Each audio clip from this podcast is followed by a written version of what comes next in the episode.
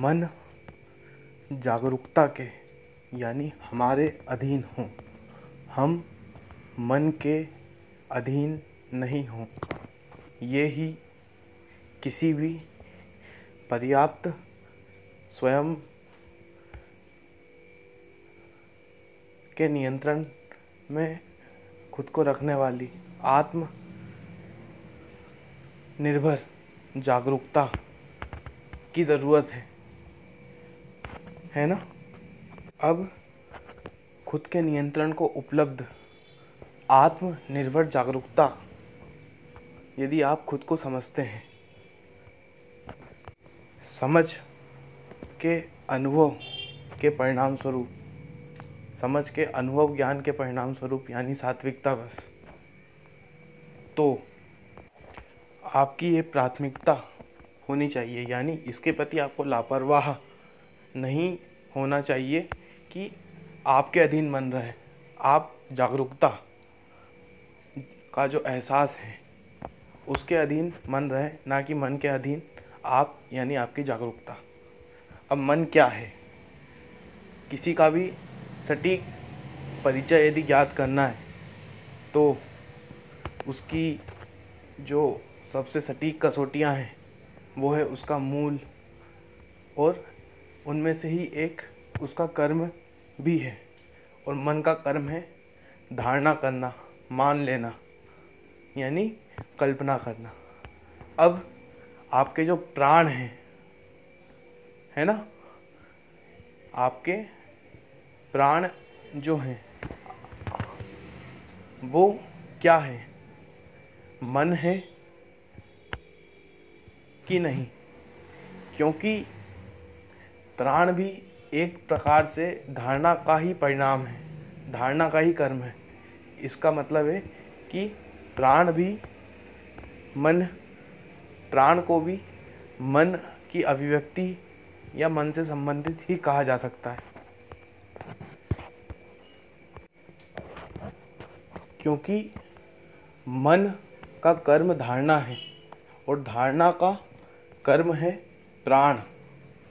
तो प्राण इस आधार पर मन हुआ और जागरूकता जिस तरीके से मन की मूल है मतलब मन को आकार देने वाली है तो जिस तरीके से जागरूकता के अधीन मन को, मन के अधीन कल्पना को और कल्पना के अधीन प्राण को होना चाहिए, उसी तरह जागरूकता के अधीन प्राण को होना चाहिए।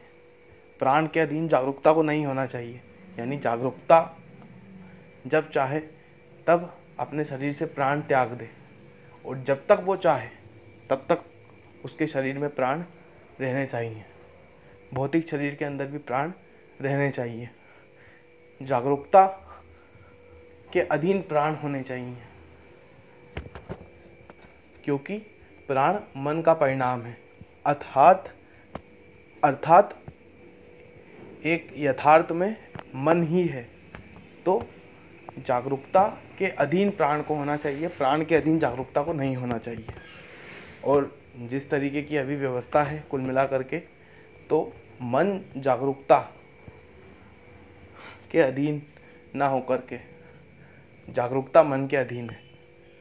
मन अर्थात प्राण जागरूकता के अधीन ना होकर के जागरूकता प्राण के मोहताज है।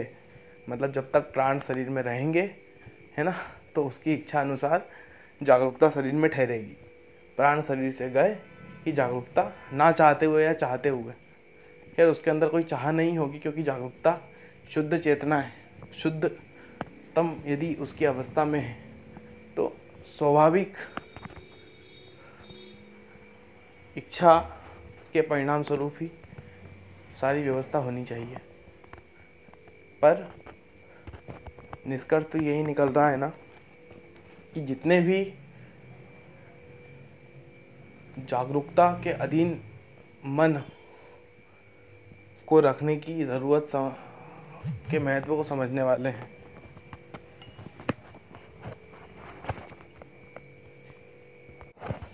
मन को जागरूकता के अधीन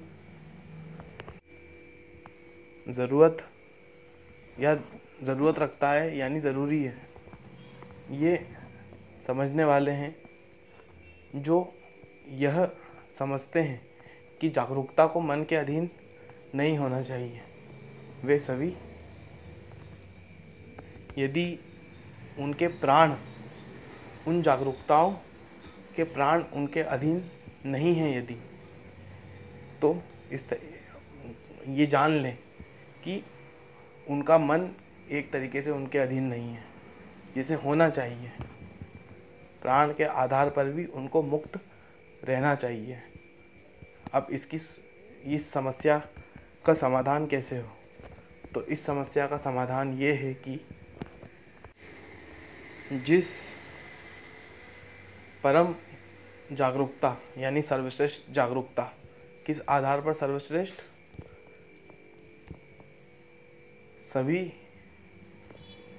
पूर्ण रूपेण मुक्त या पर्याप्त स्तरीय मुक्तता वाली, हमसे अधिक मुक्त जागरूकता ने हमें इस शरीर में प्रविष्टि दी है। तब तो हम बेहोश थे, है ना? यानी मन के अधीन ही थे। वो ही हमें इससे पार पा सकती है। यानी वो ही जब तक हम इतने समर्थ नहीं हो जाते कि स्वयं से जागरूकता, यानी हम हमारे प्राणों को अधीन कर लें, नियंत्रण में कर लें, आत्मनिर्भर हो जाएँ। प्राण या मन के अधीन हम, यानी जागरूकता नहीं रहें, बंधन में ना रहें, तब तक हमारी इस अधीनता का समाधान कर सकती है। तो इसके लिए उससे सामंजस्य की स्थापना ज़रूरत रखती है कुल मिला करके और इसके समाधान के लिए सारी ऐसी जागरूकता है यानी कि आत्मा है जिनकी प्राथमिकता मन को स्वयं के अधीन रखने की है, स्वयं मन के अधीन नहीं होने की है, क्योंकि मन स्वार्थी है। संकुचित स्वार्थ वाला है, सीमित स्वार्थ वाला है। उदाहरण के लिए, यदि मन के अंदर भय है तो जो मन का हिस्सा भय को आकार देता है, मन बस चाहेगा कि जागरूकता उसी के अधीन रहे। वहाँ से जागरूकता हटे नहीं। पर यदि जागरूकता के अधीन मन का वो हिस्सा रहा जहाँ भय आकार लेता है तो जागरूकता मन के बाकी हिस्सों को भी महत्व देगी, यानी कि वहाँ भी जाएगी, केवल उसी हिस्से पर सीमित नहीं रह जाएगी, और मन के परे, यानी कि कल्पना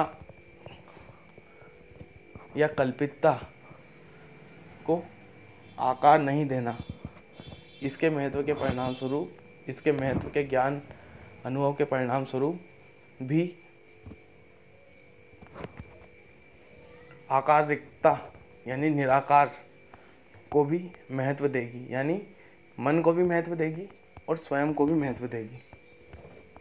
स्वयं की शुद्धतम अवस्था में भी जागरूकता की प्रविष्टि चाहेगी। जागरूकता में जागरूकता का स्थिर रहना भी चाहेगी और जागरूकता का मन में प्रविष्ट होना और बाहर निकलना भी चाहेगी। कॉन्शियसनेस बस है। तो अनसर्टेनिटी तो रहने वाली है। बाकी ग्रहों का तो ऐसा है भाई कि यही कारण है कि ज्योतिष में सच्चाई, की गवाही समय समय पर मिलती जाती है। उसके वास्तविक होने की सच्चाई समय समय पर दिखती जाती है। अभी तो एक बात कहूँ, दो महीने का ही है जो भी है उसके बाद में सर्कमटेंसेस ऐसी हो जानी है कि कोई भी काम में नहीं आना है। और जागरूकता ज़्यादा तो पॉजिटिव नहीं तो कम। तो ये देखने के तरीके के ऊपर भी निर्भर करता है। तब ये वाली चीज़ लगती है। आपका, आप किसी भी चीज़ की वास्तविकता को कंप्लीटनेस के साथ नहीं देख पा रहे इट मीन्स ये क्लियर है कि सॉरी मैं सबकॉन्शियसली ये सब नहीं होने वाला है। अपने आप।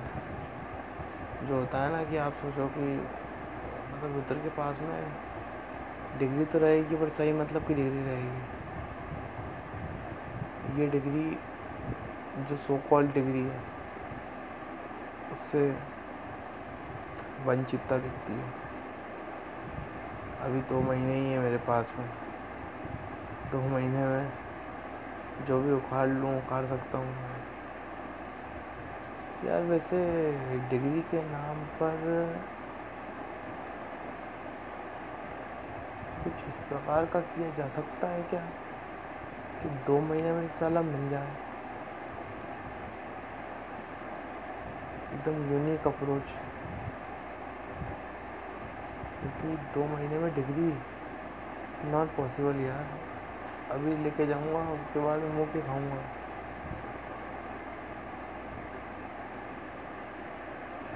ये भी बड़ा शॉर्ट टाइम है भाई। बड़े शॉर्ट टाइम की बात है। ये सारी की सारी कुल मिला के।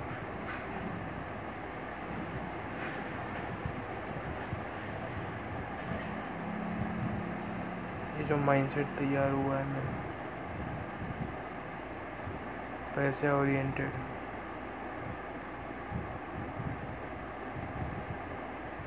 खैर, ये तो हमेशा रखना है। एक पॉजिटिविटी पॉजिटिव डायरेक्शन की तरफ़। मंगल नाइन और टेन को संभाले हुए है। तो हाईली एम्बिशियस तो ओरिजिनल चीज़ तो ऐसी ऐसी दूँगा ना मैं, कि इसका कोई नाप तो नहीं। हाँ वैसे ज्योतिष में इतनी संभावना नहीं होती किसी भी चीज़ को होने की। उतनी होती भी है। ये भी क्यों भूल रहे हो? ईमानदारी से। फॉर एग्ज़ाम्पल जितनी संभावना नहीं है, उतनी है भी क्योंकि सूर्य के नक्षत्र में मार्स बैठा हुआ था क्या मार्स के नक्षत्र में सूर्य भी तो बैठे हैं। तो ये एक दूसरे को सपोर्ट करेंगे। मेरी एनर्जी सूर्य की। मार्स के माध्यम से दिखेगी।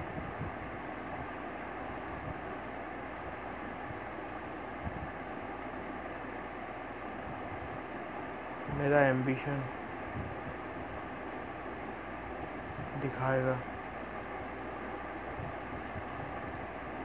वास्तविकता का गणित है ही इतना पेचीदा। सही में कुल मिला के। हाँ